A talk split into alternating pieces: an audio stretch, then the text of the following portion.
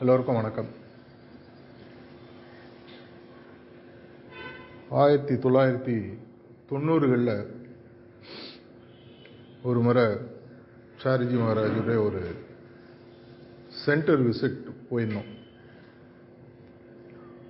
அந்த சென்டரில் சில பிரச்சனைகள் இருந்தது. அந்த சென்டர் கோஆர்டினேட்டரை மாற்றணும்னு சாரிஜி மகாராஜ் ஆசைப்பட்டார். ஆனால் அந்த சென்டர் கோஆர்டினேட்டர் பார்த்தீங்கன்னா பாபுஜி மகாராஜ் காலத்திலேருந்து அபியாசியாக இருந்தவர். அவர் விடுறதா இல்லை. எனக்கு இந்த பதவி வேணும் சென்டர் கோஆர்டினேட்டர் அப்படின்ற மாதிரி ஒரு ஒரு வீம்பில் இருந்தார். அப்போ அந்த சத்சங்க்கு அப்புறம் சாரிஜி மகாராஜ் ஒரு ஸ்பீச் ஒன்று கொடுத்தார். இது அநேகமாக பிரின்சிபல்ஸ் ஆஃப் சாரிஜி மார்க் புக்கில் கூட வந்துருக்கு. எவ்வளோ வருஷம் நீங்கள் வந்து சென்ட்ரல் கோஆர்டினேட்டராக இருக்கணும்னு ஆசைப்படுறீங்க?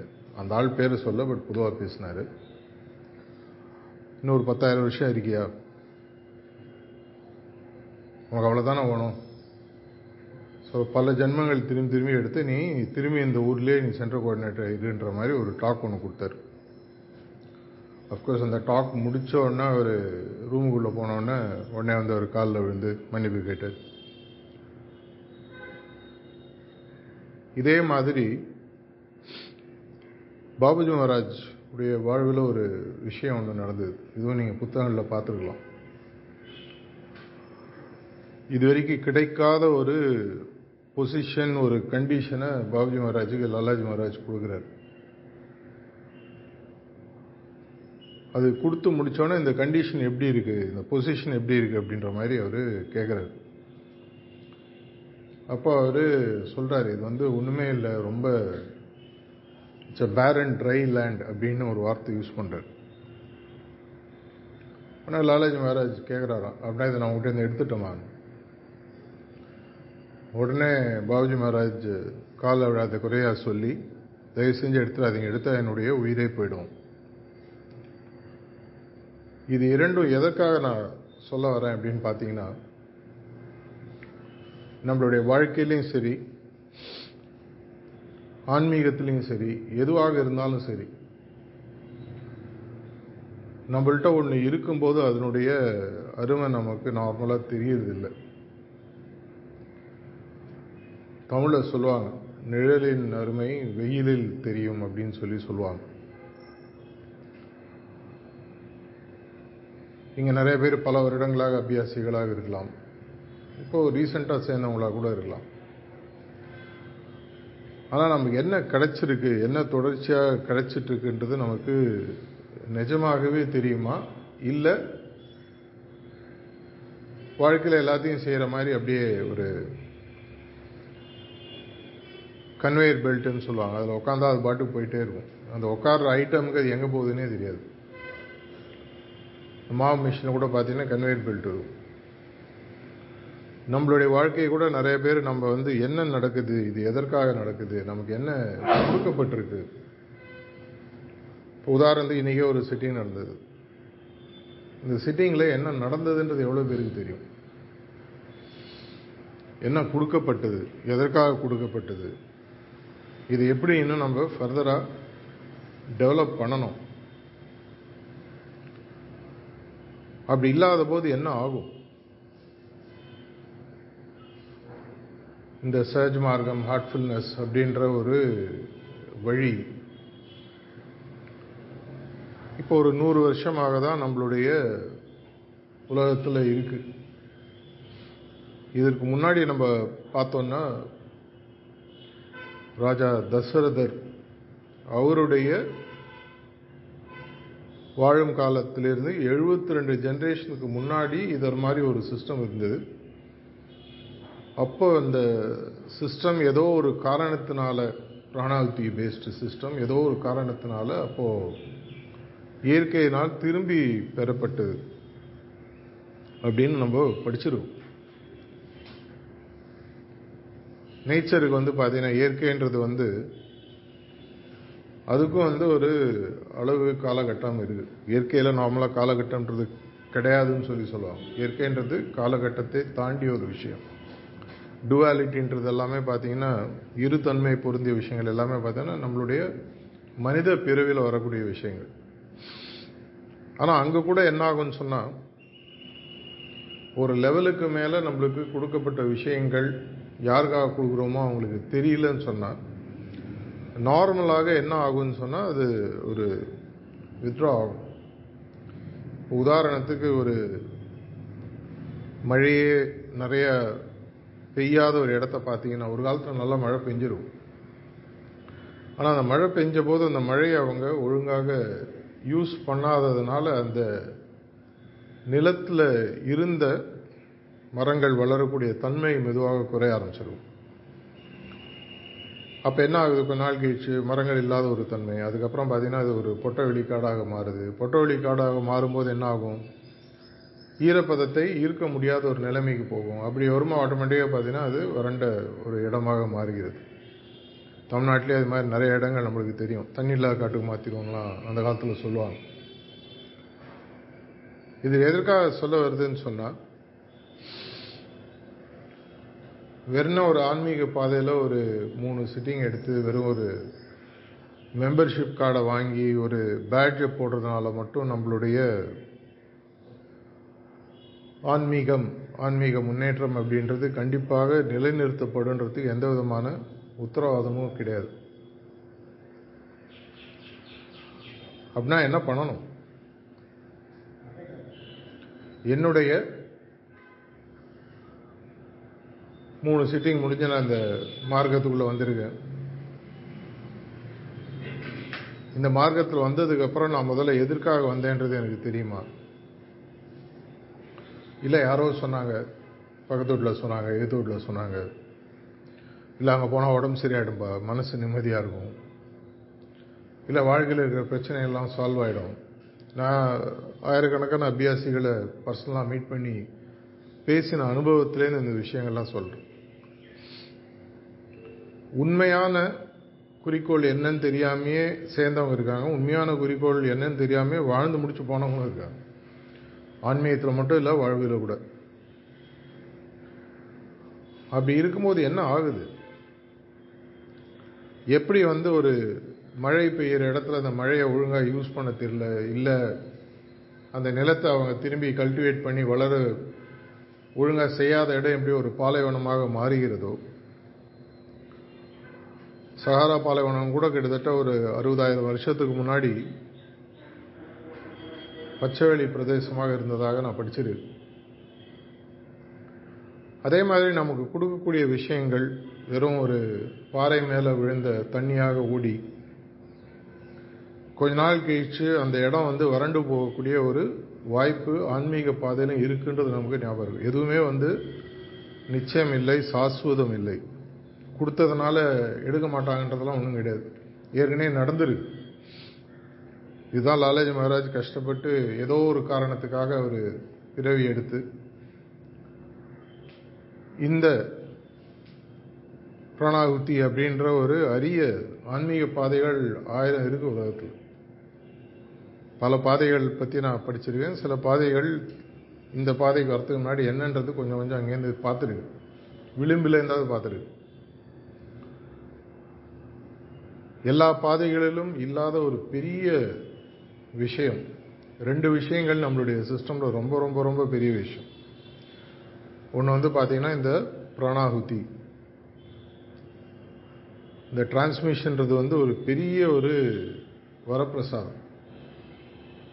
எல்லாருக்கும் கிடைக்கிறது இல்லை எல்லாருக்கும் கிடைக்கவும் கிடைக்காது. அந்த மூணு சிட்டிங் எடுத்து மாஸ்டரோட ஹார்ட்டோட கனெக்ட் ஆகி அவங்களுக்கு தான் இந்த ஒரு வாய்ப்பு இருக்குது அதே மாதிரி இரண்டாவது விஷயம் சொல்லி பார்த்தீங்கன்னா இந்த சுத்திகரிப்பு ஒரு தடவை சாரிஜி மகாராஜ் மணப்பாக்கத்தில் உட்காந்துட்டு இருந்தார். நிறைய பேர் உட்காந்துட்டு இருந்தோம். திடீர்னு ஒரு நாற்பது ஐம்பது பேர் இருந்தாங்க. யாரெல்லாம் ரெகுலராக கிளீனிங் பண்ணுறீங்க கை தூக்குங்க அப்படின்னாரு. சத்தியமாக நான் தூக்கலை. எனக்கு தெரியும். யாருமே ஆல்மோஸ்ட் யாருமே தூக்கலை. எவ்வளோ நாள் தான் மாஸ்டரே உங்களுக்கு க்ளீனிங் பண்ணிட்டு இருக்குது? நீங்களாம் எப்போ பண்ண போறீங்க அப்படின்னு கேட்டார். அவர் எங்களை கேட்டிருந்தாலும் அது பொதுவான மெசேஜ் திரும்பி திரும்பி நான் தாஜியோட இருக்கும் கூட அவர் சொல்றது என்னன்னு சொல்லி பார்த்தீங்கன்னா பாபுஜி மகாராஜ் ஒரு தடவை ஒரு இடத்துல எழுதியிருக்காரு. ஒரு மாஸ்டர் பார்க்கறதுக்கு போகிறதுக்கு முன்னாடி எப்படி தயாராகணும்? எந்த அளவுக்கு அவங்க வந்து அவங்களுடைய இதயத்தை தூய்மைப்படுத்திட்டு போகணும். ஆஃப்டர் ஆல் அந்த சுத்திகரிப்பில் என்ன பண்ணுறோம் இம்ப்யூரிட்டிஸ் அண்ட் காம்ப்ளெக்சிட்டிஸ் இல்லையா? மனதில் இருக்கக்கூடிய அழுக்குகளையும் அதில் இருக்கக்கூடிய இந்த காம்ப்ளெக்சிட்டின்னு சொல்லுவாங்க அந்த கன்ஃபியூஸ்டு ஸ்டேட் இது எல்லாத்தையும் ரிமூவ் பண்ணுறோம் ஏன்னா இது இரண்டும் இல்லாத தன்மை தான் கடவுளோட தன்மைன்னு சொல்லி சொல்கிறேன் எப்போ நீங்கள் பியூராகவும் சிம்பிளாகவும் மாறுறீங்களோ கடவுள் தன்மைக்கு வரீங்க. ஹையஸ்ட்டு நம்மளுடைய பாதையை கொடுக்கறது பார்த்தீங்கன்னா அதுதான். அப்படி இருக்கும்போது ஒரு மாஸ்டர் பார்க்க போகும்போதோ இல்லை ஒரு ஒரு உதாரணத்துக்கு இன்னைக்கு காத்தால இன்னைக்கு சத்சங் நடக்குதுங்க. எவ்வளோ பேர் இந்த சத்சங்க முன்னாடி அட்லீஸ்ட் ஒரு பதினஞ்சு இருபது நிமிஷம் ப்ரிப்பேர் பண்ணிட்டு வந்திருப்பீங்க. கையெல்லாம் தூக்கணும். ஏன்னா அவங்கள கை தூக்க சொல்லி அவங்க மனசு வருத்தப்பட விரும்பலை நான். நார்மலாக ஒரு கல்யாண வீட்டுக்கு போகிறோம் நாளைக்கு கல்யாணம் பண்ணி இல்லைன்னு சாப்பிடாம இருக்கும். நல்ல சாப்பாடு நாளைக்கு வரப்போகுது. இது நார்மல் போன வாரம் கூட என்னுடைய ஃப்ரெண்டு ஃபேமிலியில் ஒரு கல்யாணம் நடந்தது. சாயங்காலம் ரிசப்ஷன் போக போகிறோம்னு தெரியும். மத்தியானம் சாப்பாடை குறைச்சிட்டோம். ஆட்டோமேட்டிக் இது நார்மல் ஹியூமன் நேச்சர் ஆனால் ஒரு உடல் சார்ந்த விஷயத்துக்கு நமக்கு இருக்கக்கூடிய ஒரு ஒரு அரிப்புன்னு சொல்லலாம். மெட்ராஸ் பாஷையில் சொல்லணும்னா. அது கூட நம்மளுக்கு ஆன்மீகத்துக்கு இருக்கா? நிஜமாகவே இருக்கா? இல்லை ஒரு பயத்தில் வந்துட்டு போயிட்டுருக்கோமா? எதுக்கும் போயிட்டு போகலாங்க ஏதோ வராரு அவ்வளோ தூரம். எதுக்கு ரிஸ்க்கு? அந்த பக்கம் போயிட்டு அப்படி எப்படி ஒரு ஒம்பது பத்து கிளம்பிடுவார் நாலு வார்த்தை பேசுவார். அதுக்கப்புறம் நம்ம பாட்டு நம்ம வேலைக்கு கவனிச்சிக்கலாம் இல்லை இன்றைக்கி இந்த சத்சங்கம் இருக்குது வரும்போது ஜெகதீஷ் சொல்லிகிட்டு இருந்தார். பேண்டமிக் முன்னாடி நூறு நூற்றம்பது பேர் வருவாங்க. இந்த பேண்டமிக் முடிஞ்சதுக்கப்புறம் பார்த்தீங்கன்னா ரொம்ப குறைஞ்சிடுச்சுன்னு சொல்லி சொன்னார். அப்படின்னா ஒரு பேண்டமிக் நடக்கிற ஸ்டேஜில் நான் நம்பிக்கை கம்ப்ளீட்டாக போயிடுச்சுன்னு அர்த்தமா? ஆக்சுவலாக இந்த பேண்டமிக் ரெண்டு ரெண்டரை வருஷம் தாண்டிட்டீங்கன்னா உயிரோடு இருக்கிறதே பெரிய விஷயம் இல்லை எவ்வளோ பேர் இருக்காங்க? என் ரிலேஷன் நிறைய பேர் போயிட்டாங்க. என் ஸ்கூலில் படித்தோம் ஃப்ரெண்ட்ஸு நிறைய பேர் இந்த பேண்டமிக்னால கொரோனாவில் இம்பேக்டால் போயிருக்காங்க. மிஷனில் சீனியர் மெம்பர்ஸ் போயிருக்காங்க உங்களுக்கு தெரியும். இந்த ரெண்டு ரெண்டரை வருஷம் இல்லாமல் வந்திருக்கோம்னா அப்படின்னா ஆக்சுவலாக நம்மளுக்கு என்ன அர்த்தம்? ஏதோ ஒன்று நடந்து நம்மள காப்பாற்றிருக்கு இந்த பேண்டமிக் டைமில் எப்படி வந்து ஒர்க் பண்ணணும்னு ப்ரிசெப்டர்ஸ்க்கெலாம் சில இன்ஸ்ட்ரக்ஷன்ஸ்லாம் கொடுத்துருந்தார். எப்படி ஒரு அபியாசியை ப்ரொடெக்ட் பண்ணணும்? அதற்கான ஒர்க்கெல்லாம் ப்ரிசெப்டர்ஸ் சொல்லி சில ப்ரிசெப்டர்ஸ்க்கு ஒர்க்கெல்லாம் கூட கொடுத்துருந்தார். இதன் மூலமாக ஒரு பெரிய இம்யூனிட்டி சிஸ்டம் டெவலப் ஆச்சு அது நிறைய பேருக்கு தெரியாது. அது ஒரு மருந்துகள் மற்ற விஷயங்கள் இருந்தால் கூட ஒரு டிவைன் ப்ரொடெக்ஷன் சிஸ்டம் ஒன்று ஆக்சுவலாக கொடுக்கப்பட்டிருந்தது. அப்படி முடிஞ்சு வரும்போது இது மாதிரி ஒரு காங்கிரிகேஷன் இது மாதிரி ஒரு சத்சங்னா எப்படி இருக்கணும்? முந்தி இருந்ததை விட இன்னும் நிறைய பேர் வந்திருக்கணும். நான் உயிரோடு இருக்கேன்ப்பா அதுக்காவது வந்து ஒரு அலோ சொல்லிட்டு போவோம். நம்மளை பார்த்தோன்னா ரிவர்ஸ் ஆகுது. எதனாலன்னா நமக்கு நிழலினுடைய அருமை தெரியலை. வெயிலே பிறந்தவனுக்கு நிழல்னா என்னன்னு எப்படி தெரியும் இல்லை நிழலே பர்மனெண்ட்டாக இருந்தவங்களுக்கு வெயிலோட கஷ்டமும் தெரியாது நம்ம அந்த லெவலுக்கு நிஜமாகவே இந்த மார்க்கத்தை புரிஞ்சுட்ருக்குமான்ற கேள்வி எனக்கு தொடர்ச்சியாக எப்பவுமே இருந்துகிட்டே இருக்கும் ரெண்டாயிரத்தி அஞ்சு முதல் ஜான்வரி காத்தால சாரஜி மகாராஜ் புது வருட அப்பப்போ மனப்பாக்கத்தில் நடக்கும் நிறைய பேர் வந்திருப்பீங்க நார்மலாக சச்சம் முடிஞ்சா நான் அவர் போய் ஏதாவது கேட்பேன் பேசுங்க அப்படின்னு அன்றைக்கும் ஏன்னா இப்போ மீடியா வந்து சொல்லுவாங்க அவர் பேசினார்னா நம்மளுக்கு ஏதாவது கண்டென்ட் கிடைக்கும். எல்லாருக்கும் போய் சொல்லலாம். புக்காக வரும் ஆடியோ வீடியோவை போடலாம். ஸோ அவரை போய் பேச சொன்னேன் அப்போ பேசின ஒரு டாக் நீங்கள் நிறைய பேர் கேட்டிருக்கலாம். இப்போ கூட அது புத்தகமாகவும் டிவிடியாகவும் இருக்குது உலகிலேயே கைவிட்டு எண்ணக்கூடிய அளவுகள் கூட ஒரு கை. சொன்னார் கை காமிச்சோம் ஒரு கை விரலில் இருக்கக்கூடிய அளவு கூட உண்மையான அபியாசிகள் கிடையாது. இது அவர் சொன்னது ஃபஸ்ட்டு ஜனவரி ரெண்டாயிரத்தி அஞ்சு. உண்மையான அபியாசி வேறு உண்மையான அபியாசி வேற. ஏன்னா ஒரு தடவை தாஜி ரீசெண்டாக ஒரு டாக் கொடுத்தாரு. அப்போ வந்து கிருஷ்ணர் சொன்ன ஒரு கமிட்மெண்ட்டுன்னு சொல்லி சொன்னார். ரோட்டி கப்படா மக்கான் உண்ண உணவு உடுக்க உடை இருக்க இடம். இது எல்லாருக்கும் ஒரு யாருக்குன்னா சின்சியர் அபியாசிக்கினர் அதை குவாலிஃபை பண்ணார் தாஜி அவருடைய டாக்கில் சின்சியர்ன்ற வார்த்தையை முன்னாடி ஆட் பண்ணிட்டேன் அபியாசின்னா பேட் வாங்கினா முடிஞ்சு போச்சு. சின்சியர் அபியாசினா வேற. ஒரு உண்மையான ஒரு சின்சியர் அபியாசிக்கு ஒரு நாளைக்கு எவ்வளோ மணி நேரம் தேவைன்றது எப்போ நீங்கள் யோசிச்சிருக்கீங்களா? ஒரு நார்மல் குட் ஸ்டூடெண்ட்டுன்னு கிளாஸில் சொல்லணும்னா அவனுக்குன்னு சில குவாலிஃபிகேஷன்ஸ் சில வழிமுறைகள் இருக்குது. ஒரு சின்சியர் அபியாசியாக இருக்கணும்னா மினிமம் ஒரு நாளைக்கு உங்களுக்கு நாலுலேருந்து நாலரை மணி நேரம் தேவை. யாராவது வரைக்கும் கால்குலேட் பண்ணி பார்த்துருக்கீங்களா? இதை பற்றி நான் ஒரு ஆறு வருஷம் முன்னாடி ஃபேஸ்புக்கில் ஒரு ஆர்டிக்கிளே எழுதினேன். அதை ஃபோட்டோ எடுத்து நிறைய பேர் ஃபார்வர்ட் பண்ணாங்க. அதோட நம்ம வேலை ஓவர் இல்லை. காத்தால் எழுந்ததுலேருந்து இரவு படுக்கும் வரை ஒரு உண்மையான சின்சியர் அபியாசியாக சின்சியர்ன்ற வார்த்தை இங்கிலீஷில் ஒரு தடவை சார்ஜ் மகராஜ் எக்ஸ்பிளைன் பண்ணார். அதை எடுத்து படிச்சு பாருங்கள் அதனுடைய லாட்டின் ரூட் என்ன அது ஏன் வருது? இதை நீங்கள் நார்மலாக ஒரு அபியாசியாக இருக்கிறதுக்கும் ஒரு நார்மல் அபியாசி இன்ட்ரடக்ஷன் மூணு சிட்டிங் அதோட முடிஞ்சதுன்னா அரை மணி நேரம் நாற்பத்தஞ்சு நிமிஷம் போகும் காத்தால ஒரு பத்து பதினஞ்சு நிமிஷம் தியானம்.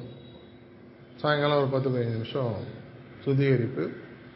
அதுக்கப்புறமா ஏர்லி மார்னிங்கில் பிரார்த்தனை படுக்கிறதுக்கு முன்னாடி பிரார்த்தனை முடிஞ்சு போச்சு. இப்படி தான் வந்து ஒரு நார்மல் ஆவரேஜ் ஸ்டூடெண்ட்டு ஸ்கூலில் இருக்கிறவன் இருப்பான். அதே ஒரு சின்சியர் ஸ்டூடெண்ட்டுன்னு பாருங்கள் ஒரு அடிஷ்னல் செஷன் ஒரு ப்ராக்டிக்கல் அடிஷ்னலாக படிக்கிறது ஸ்பெஷல் கோச்சிங் போகிறது சொந்தமாக அவங்களுடைய இன்ட்ரெஸ்ட் எடுத்து குரூப் ஸ்டடீஸ் போகிறது அந்த நாற்பத்தஞ்சு ஐம்பது அறுபது வாங்குறவங்களுக்கும் தொண்ணூத்தஞ்சு வாங்குறவங்களுக்கும் தொண்ணூத்தஞ்சு வாங்குறவங்க தொண்ணூத்தொம்பது வாங்குறதுக்கும் பார்த்தீங்கன்னா வித்தியாசம் அவங்களுடைய சின்சியரிட்டி அப்படின்னு ஒன்று இருக்குது அப்படின்னு பார்த்தீங்கன்னா ஒரு சின்சியர் அபியாசியாக நீங்கள் இருக்கணும்னு சொன்னால் மினிமம் நாலுலேருந்து நாலரை மணி நேரம் ஆகும் எந்த அளவுக்கு நமக்கு ஹைரார்கி நம்மளுடைய முன்னேற்றத்துக்கு வேகமாக ஒத்துழைக்கிறாங்கிறதுக்கு காரணம் இந்த பசந்த் டுவெண்ட்டி டுவெண்ட்டிக்கு முன்னாடி ஒரு மீட்டிங்கில் ஒரு தடவை பேசினார். இது வீடியோ கூட வந்துருக்கு. தாஜி பேசும்போது நம்மளுடைய ஒளி உலகத்தில் நம்மளை அவங்க டெலிவரி பண்ணுறதுக்கு நம்ம மாஸ்டருடைய மனது என்னும் கற்ப அறையில் ஏழு மாதங்கள் இருக்கணும். அப்படின்றது பாபுஜி மகாராஜ் சொல்லியிருக்காரு சாரிஜ் மகாராஜ் சொல்லியிருக்காரு. அன்னைக்கு அந்த சிலபஸே ரீரைட் பண்ணார். அவர் என்ன சொன்னார்? எதுக்காக ஏழு மாதம் தொண்ணூறு நாள் நீ சின்சராயிரு தொண்ணூறே நாள் நீ சின்சர் இவ்வளோதான் சொன்னார் தொண்ணூறு நாள் சின்சியராக இருந்துட்டு அதுக்கப்புறம் நடக்குதா இல்லையான்னு பாரு. அது எவ்வளோ பேர் கேட்டாங்கன்னு தெரியல. அந்த மாதிரி டைமில் தான் நாங்கள் வந்து சென்னையில் கூட அந்த நைன்டி டேஸ் ப்ரோக்ராம்லாம் ஆரம்பித்தோம் தொண்ணூறு நாட்கள் அவங்களுக்கு ஒரு எக்ஸல் ஃபைல் மாதிரி போட்டு அஞ்சு அஞ்சு அபியாசிகளுக்கு ப்ரிசப்டர்ஸ் அசைன் பண்ணி அவங்க கார்த்தாலேருந்து நைட்டு வரைக்கும் பண்ணுறாங்களான்றது செல்ஃப் அனாலிசிஸ் மாதிரி போட்டு அவங்களே ஒரு செக்லிஸ்ட் மாதிரி பெருசாக இருக்கும். அவங்களே டிக் பண்ணி யாரும் அவங்களுக்கு நம்மள வந்து வெளியிலேருந்து யாரும் பரிசோதகரோ எக்ஸாமினரோ வரணுன்ற அவசியம் இல்லை. நம்மளே டிக் போட்டு பண்ணேனா பண்ணேனா. பண்ணுறதுல ரெண்டு வகை இருக்கு. பண்ணுறதுல ஒன்று தலையெழுத்தேன்னு பண்ணுறது ஒன்று ஐயோ சொல்லிட்டாருப்பா வேறு வழி இல்லை. நாளைக்கு போய் நான் ரிப்போர்ட் கொடுக்கணும். அப்படின்னா ஒரு பாக்ஸ் டிக் கண்ணை மூடணும் உட்காரு ஆ மெடிடேட் பண்ணிட்டேன். கண்ணை மூடணும் உட்காரு ஆ இதை பண்ணிட்டேன் அதை பண்ணிட்டேன் அதை பண்ணிட்டேன். டிக் அடிக்குது வேறு. நான் ஒருத்தர் மணப்பாக்கத்தில் ஒருத்தர் வந்து கேட்டார். சாரிஜி மகாராஜா கேட்டுட்டு இருந்தார். அது அப்படி டாக் போகும்போது சாரி மேலே ஒருத்தர் சொன்னார் உனக்கு இன்ட்ரெஸ்ட் இல்லாமல் தலையெழுத்துன்னு எதுவுமே பண்ணாது. ஆன்மீகம் உட்பட ஒருவேளை இப்படி பண்ணலான்னு எனக்கு எதாவது ஆகிடுமோ அப்படின்ற பயத்தில் பண்ணுற அபியாசிகள் தான் ஜாஸ்தி. ஏன்னா நம்மளுடைய ஒரு பேசிக் பிலீஃப் சிஸ்டம் எங்கேருந்து வருதுன்னா ரிலிஜன்லேருந்து வருது. நீங்கள் எந்த மதத்தை சார்ந்தவராக இருந்தாலும் சரி ரிலிஜனில் சில கோட்பாடுகள் பிறவியிலேருந்து நம்மளுடைய தலையில் திணிக்கப்பட்டிருக்கு இதெல்லாம் செய்யலைன்னா அவங்க ரெண்டு டூல்ஸ் எப்பவுமே யூஸ் பண்ணுறாங்க இல்லையா? ஃபியர் டெம்டேஷன் ஆசை காட்டுறது இல்லைன்னா பயம் காட்டுறது. இது ரெண்டு தான் ரிலிஜனுடைய ரெண்டு டூல் இது செய்யலைன்னா இது ஆகிடும் இது செய்யலைன்னா இது நஷ்டமாயிடும். இது செஞ்சால் இது கிடைக்கும். அதுலேருந்து அந்த டெம்ப்ளேட்டுக்கு மேலே ஒரு நம்ம ஆன்மீகன்ற ஒரு சிகரம் ஒடியுது அதையே அப்படியே இங்கே ஃபாலோ பண்ணுறோம் வரார் பாஸ் சச்சங்க இப்படி உட்காந்துட்டு ஏந்து போயிடலாம். அப்புறம் மற்றது பார்த்துக்கலாம். அப்போ என்ன ஆகுது? என்னன்னு தெரியாமையே அதில் போயிட்டுருக்கோம் நம்ம. ஒரு சென்டருடைய வளர்ச்சி அங்கே நடக்கக்கூடிய ஆக்டிவிட்டீஸ் அங்கே இருக்கக்கூடிய டீம் எப்படி ஒர்க் பண்ணுறதுன்னு வச்சு ஈஸியாக சொல்ல முடியும்.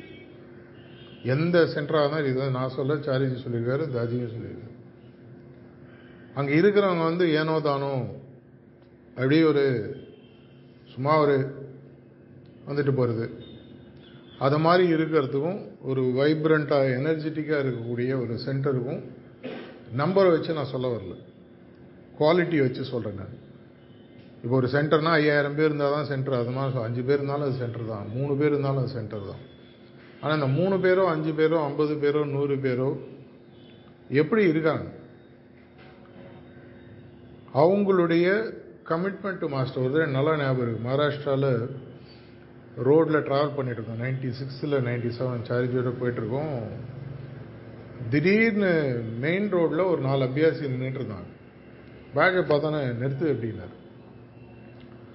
அவன் ரொம்ப ஏழை ஃபேமிலின்னு பார்த்தாலே தெரியுது. பார்த்தோன்னே எந்த ஊர் நீங்கன்றாரு? அவங்க ஊர் பேர் சொல்கிறாங்க எவ்வளோ தூரம் எங்கேருந்துட்டாரு உள்ளே ஒரு மூணு கிலோமீட்டர் போனோம். ரோடெல்லாம் கிடையாது. பரவாயில்ல நீங்கள் காரில் ஏறுங்கன்றாரு ரோடு இல்லை அவளே உள்ளே போயிட்டு கிட்டத்தட்ட நாலு மணி நேரம் இருந்தாங்க அவங்க டயர்ட் ஆகிட்டாங்க இவர் கிளம்ப மாட்டேன்றாரு. ஏன்னா அவங்க ப்ரிப்பேர்டாக இல்லை சாப்பாடு இல்லை கூட ஐம்பது அறுபது பேர் வந்துட்டாங்க. ஏதோ அட்ஜஸ்ட் பண்ணி இருக்கிறத வச்சு அவங்களால முடிஞ்ச எடுத்து போடுறாரு. ஆனால் அந்த சிட்டிங்கும் அவங்க பேசும்போதும் அங்கே நடக்கக்கூடிய ஒர்க்கும் கண்ணு முன்னாடி அவ்வளோ தெரியுது. திரும்பி காரில் வரும்போது சொன்னார் அவங்களோட ஹார்ட் அவ்வளோ இழுத்துது. மூணு பேர் தான் வந்தாங்க. அவங்க ஹார்ட் அப்படி இழுத்துது. என்னால் ஒன்றும் பண்ண முடியல. ஐ ஹேட் டு கோ அப்படின்னு சொல்லி சொன்னார். நம்மளுக்கு அந்த குசேலன் கிருஷ்ணர் கதையும் தெரியும். ஒவ்வொரு அவுல் பிடிக்கும் எதை கொடுக்குறாரு ரெண்டாவது பிடி தாண்டும் போது எப்படி நிறுத்துறாருன்றதை நம்ம பார்த்துருக்கோம். நம்ம அந்த மாதிரி மாறிட்டோமா? நம்மளுடைய சென்டர்லேயும் நம்மளுடைய இதயத்திலையும் நம்மளுடைய வாழ்வியல் முறையிலையும் ஹார்ட்ஃபுல்னஸ் முழுதாக இணைந்து விட்டதா? இதை நீங்களே சுயபுரிசு. இந்த சென்டரில் நான் பேசினால இந்த இது உங்களுக்காகன்ட்டு கிடையாது. இது கேட்குறவங்க எல்லாருக்குமே பொருந்தும் இது. அதனால் இது எனக்கும் பொருந்தும் எல்லாருக்குமே பொருந்தும். உங்களுடைய சென்டர்லேயும் உங்கள் ஒவ்வொருடைய இதயத்துலேயும் நான் ஒரு சின்சியர் அபியாசின்ற பாக்ஸ் நீங்கள் டிக் பண்ணிட்டீங்களான்றதை பரிசோதனை பண்ணுங்க. இரண்டாவது எனக்கு அவர் கொடுத்ததுக்கு பங்கில் அட்லீஸ்ட் ஒரு பங்கு ரெண்டு பங்காவது நான் திருப்பி ஏதாவது ஒரு வகையில் கொடுத்துருக்கேனா அது டொனேஷனாகவோ வாலண்டியர் ஒர்க்காகவோ இல்லை ஹார்ட்ஃபுல்னஸை பற்றி பத்து பேர்கிட்ட சொல்லுவதாகவோ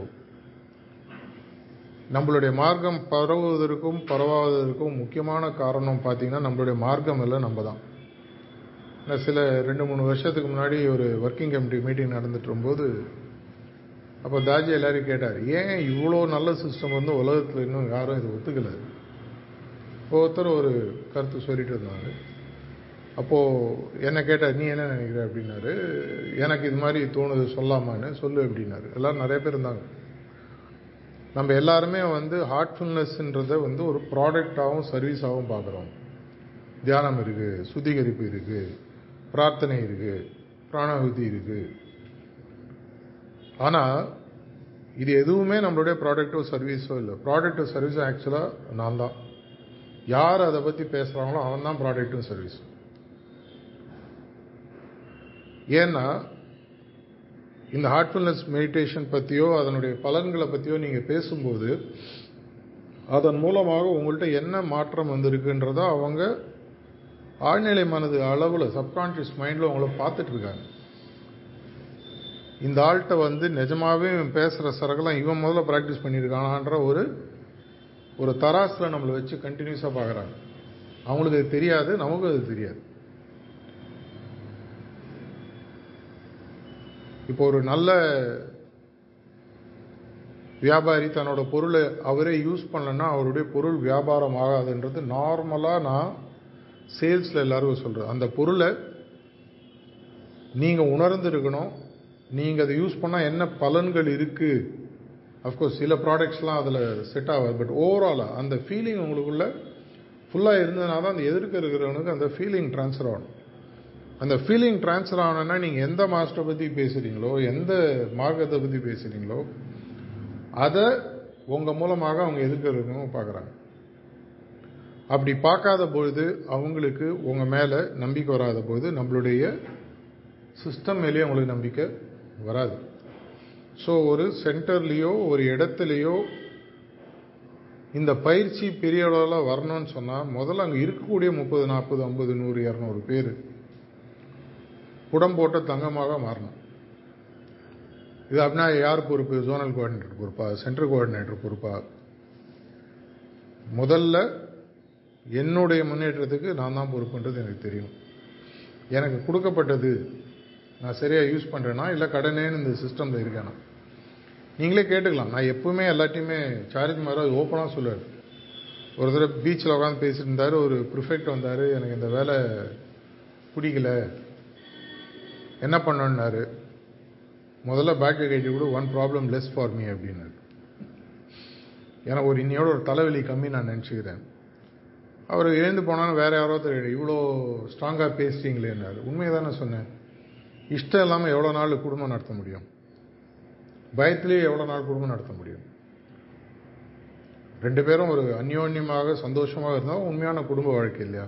ஹஸ்பண்ட் ஒய்ஃப்க்கும் அதான் சொல்லுவோம் ஆன்மீகத்துக்கும் அதான் சொல்லுவோம். ஊர் சொல்லிடும். உறவுகள் திட்டுவாங்க அவங்க திட்டுவாங்க அப்படின்னு சொல்லி ஒரே வீட்டுக்குள்ள ஸ்ட்ரேஞ்சர்ஸாக இருக்கிறத விட பிரிஞ்சு போகிறது பெட்டர் அப்படின்றது ஒரு விதமான லுக் அதே மாதிரி தான் ஆன்மீகம். ஒன்று முதல்ல உள்ளே என்ன இருக்குன்றதை முதல்ல புரிஞ்சுக்கணும் முதல்ல ஒரு புரிதலுக்கு ஒரு முப்பது நாற்பது நாள் டைம் கொடுக்கும் இன்றைக்கி தான் உங்களுடைய ஃபஸ்ட்டு சஹஜ்மார்க்கை பற்றி ஆர்ட்ஃபுல்னஸ் பற்றி கேள்விப்படுறீங்கன்ற மாதிரி இன்னிலேருந்து ஆரம்பிங்க. இன்றைக்கி தான் என்னோட முதல் நாள். இன்னி வரையும் எனக்கு ஹார்ட்ஃபுல்னஸ் பற்றி ஒன்றுமே தெரியாது. ஃப்ரெஷ்ஷாக ஆரம்பிக்கும் தேவைப்பட்டால் மூணு சிட்டிங் பேக் டு பேக் எடுத்துக்கங்க. தப்பே கிடையாது. அது ப்ரிசெப்ட் தேவையில்லை வாட்ஸ்அப்லேயே எடுத்துக்கலாம் நீங்கள் போய்ட்டு. மூணு நாள் பேக் டு பேக் எடுங்க. ஒரு முதல் நாள் அபியாசியாக நீங்கள் இருந்தபோது இருந்த ஃபீலிங் இனி இருக்கா இல்லையான்றதை பாருங்கள் அதுக்கப்புறம் தொண்ணூறு நாள் ஒரு சின்சியர் அபியாசியாக அதுக்கான செக்லிஸ்ட்டு நிறைய வெப்சைட்டில் இருக்குது வேணா அப்புறம் கேளுங்க. நானும் போய் அனுப்பிச்சிக்கிறேன் ஒன்றும் பெரிய கஷ்டம் இன்ஃபேக்ட் அதை நீங்கள் எனக்கு கேட்கக்கூடாது. நீங்கள் எனக்கு சொல்லணும். இதை ஒரு தொண்ணூறு நாட்கள் செய்யுங்க. நீங்கள் அதை மாறும் பொழுது ஆட்டோமேட்டிக்காக நிழலினோட அருமை உங்களுக்கு தெரிய ஆரம்பிக்கும். எப்போ உங்களுக்கு நிழலினோட அருமை தெரியுமா? தெரிய ஆரம்பிக்குதோ அப்போ தான் நீங்கள் இதை பற்றி மற்றவங்கள்ட்ட போய் பேச முடியும். நான் வெறும் ஒரு அட்வைஸ் கொடுக்கறதுக்காகவோ உங்களை கேள்விகள் கேட்பதற்காகவோ வரல. ஆனால் இந்த மார்க்கத்தினுடைய அருமை எனக்கு தெரியும். ஒரு தடவை வந்து சாரிஜ் மகாராஜ் பாபுஜி மகாராஜ்கிட்ட பேசிட்டு இருந்தார்.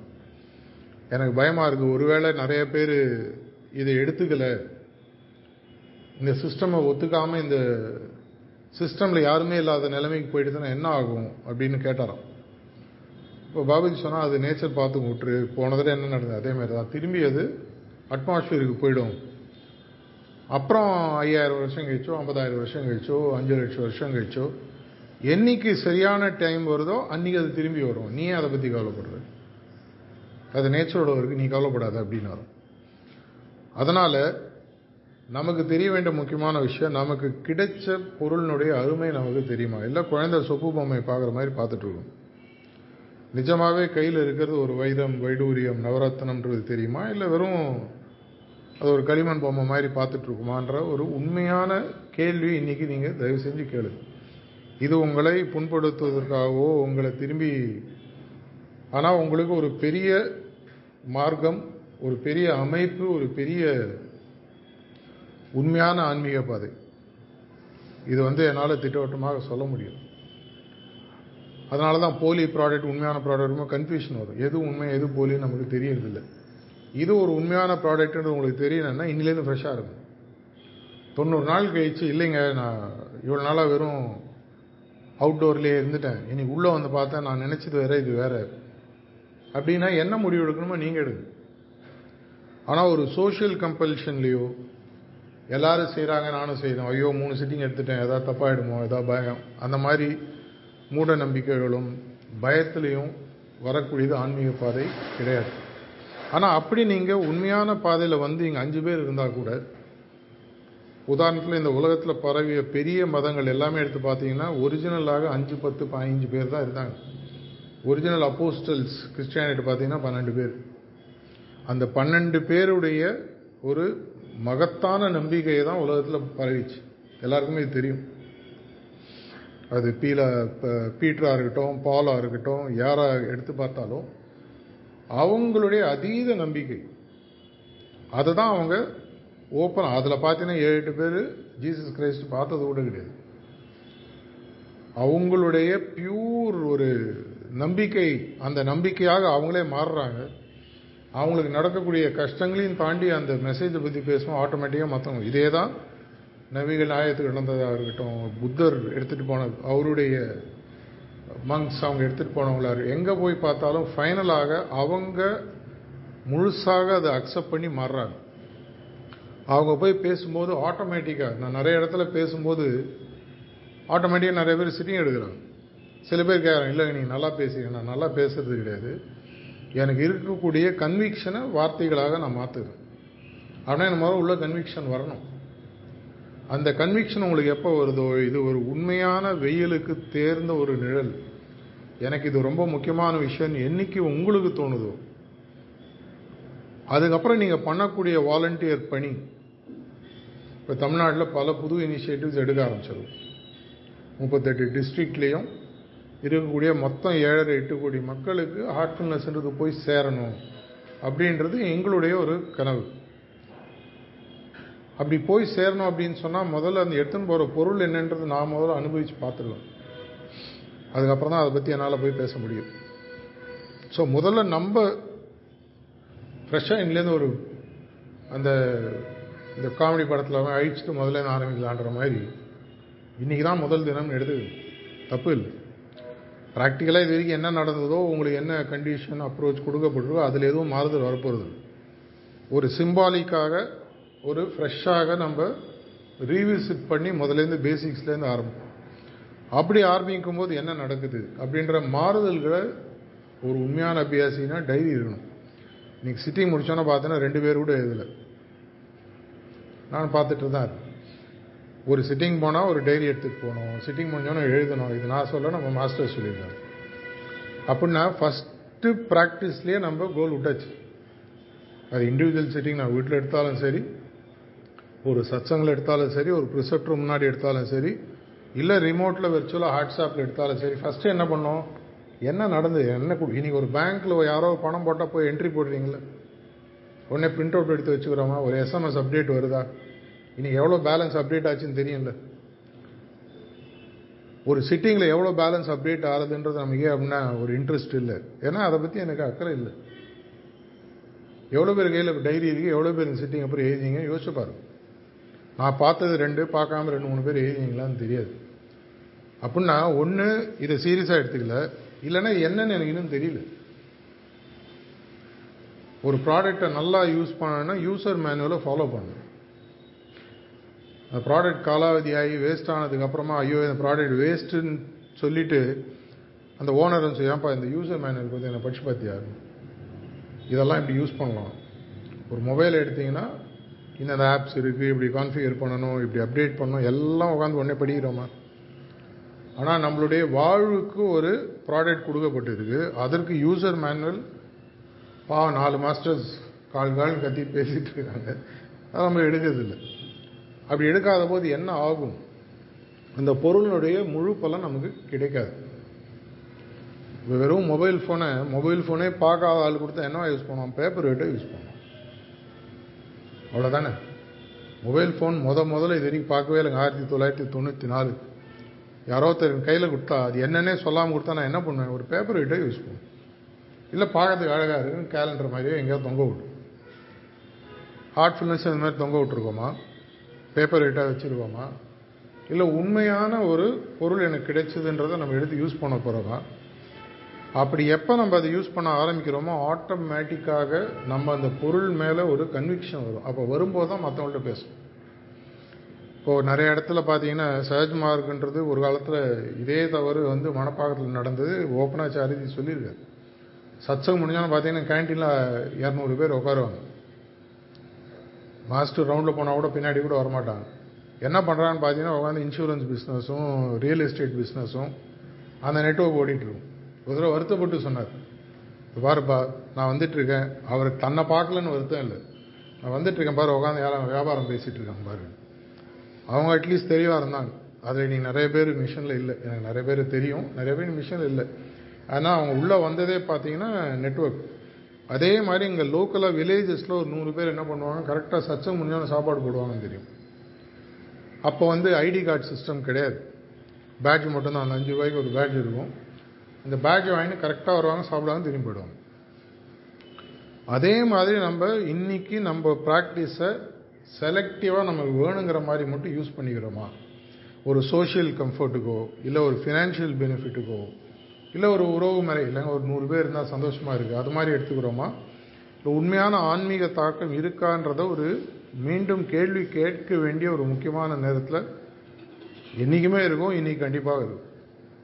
ஏன்னா இது ஒரு மூமெண்ட். இன்னைக்கு வந்து ரிவர்ஸில் போகாமல் இன்னும் ஃபார்வர்டாக போகணும் பெரிய லெவலில் வரணும்னு சொன்னால் கண்டிப்பாக நமக்கு அது ஒரு முக்கியமான பொறுப்பு இருக்குது அது முதல் பொறுப்பு என்ன என்னை நான் முதல்ல ஒழுங்காக உணர்ந்து எதற்காக இருக்கேன்றதை தெரிஞ்சு அதை கம்ப்ளீட்டாக அட்டைன் பண்ணக்கூடிய ஒரு டூல்ஸ் எல்லா டூல்ஸும் இருக்குது மாஸ்டர்ஸ் எப்பவுமே யூஸ் பண்ணிவிட்டு அது யூஸ் ஆகலைன்னா என்னை வந்து கேளுன்றார். நான் உட்காந்தேன் க்ளீனிங் பண்ணேன் க்ளீனிங் ஆகலை. எனக்கு டிரான்ஸ்மிஷன் ஃபீல் ஆகலைன்னா கேளுன்றார். உங்கள் ப்ரிசெப்டரை கேளுங்க உங்கள் சென்டர் கோஆர்டினேட்டரை கேளுங்க. சில அபியாசிகள் சென்சிட்டிவிட்டிலாம் நான் பார்த்துருக்கேன். என்னங்க சிட்டிங் போய் நீங்கள் கண்ணு மூடிட்டு உட்காருங்க ஒன்றுமே நடக்கலைன்னு கேட்குற அபியாசிலாம் நான் பார்த்துருக்கேன். ஆக்சுவலாக ஒன்றுமே நடந்திருக்காது. ப்ரிசெப்டர் வந்து ஆக்சுவலாக வந்து ஒரு கனெக்ஷனே எஸ்டாப்ளிஷ் ஆகாமல் சில ப்ரிசெப்டர்ஸில் சிட்டிங் கொடுக்குறத அபியாசி ஃபீல் பண்ணி வந்து கேட்குறத நான் பார்த்துருக்கேன். ரீசெண்டாக கூட அந்த அனுபவம் ரெண்டு வாரம் முன்னாடி நடந்தது. எங்கேயோ ஒரு இடத்துல சிட்டிங் நடந்து ஒரு அபியாசி ஃபோன் பண்ணார். இந்த ப்ரிசப்டர் எங்களுக்கு சச்சம் கொடுத்தாங்க. என்னங்க அவர் பாட்டு தனியாக உட்காந்து மெடிடேட் பண்ணிட்டு இருக்காரு. நாங்களாம் தனியாக உட்காந்து மெடிடேட் பண்ணிட்டு அப்படியே ஓப்பனாக சொல்கிறேன் எதை வச்சு சொல்கிறீங்கன்னு கேட்டு என்ன நடந்தது என்ன நடக்கலன்னு புட்டு புட்டுன்னு வைக்கிறாங்க ரொம்ப சென்சிட்டிவான அபியாசி. எதனால் வந்தது? இந்த ப்ராக்டிஸில் தீவிரமாக இறங்கி ஒரு ஸ்வீட் கடைகளில் போனால் எந்த ஸ்வீட் எங்கே இருக்குது அந்த ஸ்மெல் வச்சு நம்ம சொல்லுவோம். எந்த பக்கத்தில் காரம் இருக்குது எங்கே ஸ்வீட்டு என்ன ஸ்வீட் அதே மாதிரி ஒரு சிட்டிங்கை உணரக்கூடிய அளவுக்கு சென்சிட்டிவிட்டி அப்படின்னா அந்த அபியாசியால் பண்ண முடிஞ்சு நம்மளால முடியாதா? நீங்களே யோசிப்பா இன்னைக்கு சிட்டிங்கில் என்ன நடந்தது? எனக்கு மாஸ்டர் என்ன கொடுத்தாரு? என்ன என்கிட்டேருந்து எடுக்கப்பட்டது? எதுவாக எனக்கு இன்னைக்கு புது மாற்றம் கொடுத்தாரு? அந்த விதமான ஒரு தாக்கமே இல்லாமல் வெறும் வந்துட்டு போகிறதுன்றது என்ன? நல்ல மழையில் நனையாமல் குழைய பிடிச்சிட்டு போகிற மாதிரி. ஒரு சேஃப்டிக்கு கூட ஓகே. மழை பெய்யணும்னா சந்தோஷமாக நனையணும். அதுதான் மழை. இல்லை என்கிட்ட ஒரு ரொம்ப எக்ஸ்பென்சிவ் பொருள் இருக்கும் எடுத்து வச்சுட்டு நினைக்கணும் நம்ம ஆனால் எப்பவுமே கொடை வச்சுனே சுற்றிட்டு இருந்தோம்னா அப்புறம் மழை பெஞ்சு என்ன பிரயோஜனம்? ஆன்மீக மழை பெஞ்சிட்டே இருக்கு கொடை வச்சு சுற்றிட்டே இருக்கும். அட்லீஸ்ட் இன்றைக்கி திரும்பி ஃப்ரெஷ்ஷாக ஆரம்பம் நான் சொன்னது எதுவுமே உங்களுடைய முன்னேற்றம் அப்படின்ற ஒரு விஷயத்துக்காக சொன்னதாக எடுத்து உங்களுடைய முன்னேற்றம் நடக்கும்போது ஆட்டோமேட்டிக்காக இந்த சென்டரோட முன்னேற்றம் இந்த மண்டலத்தோட முன்னேற்றம் இந்த ஸ்டேட்டோட முன்னேற்றம் ஆன்மீக விஷயத்தில் நடக்குன்ற ஒரு நம்பிக்கையோடையும் பிரார்த்தனையோடையும் என்னோட பேச்சை முடிச்சுக்கிறேன். நன்றி வணக்கம்.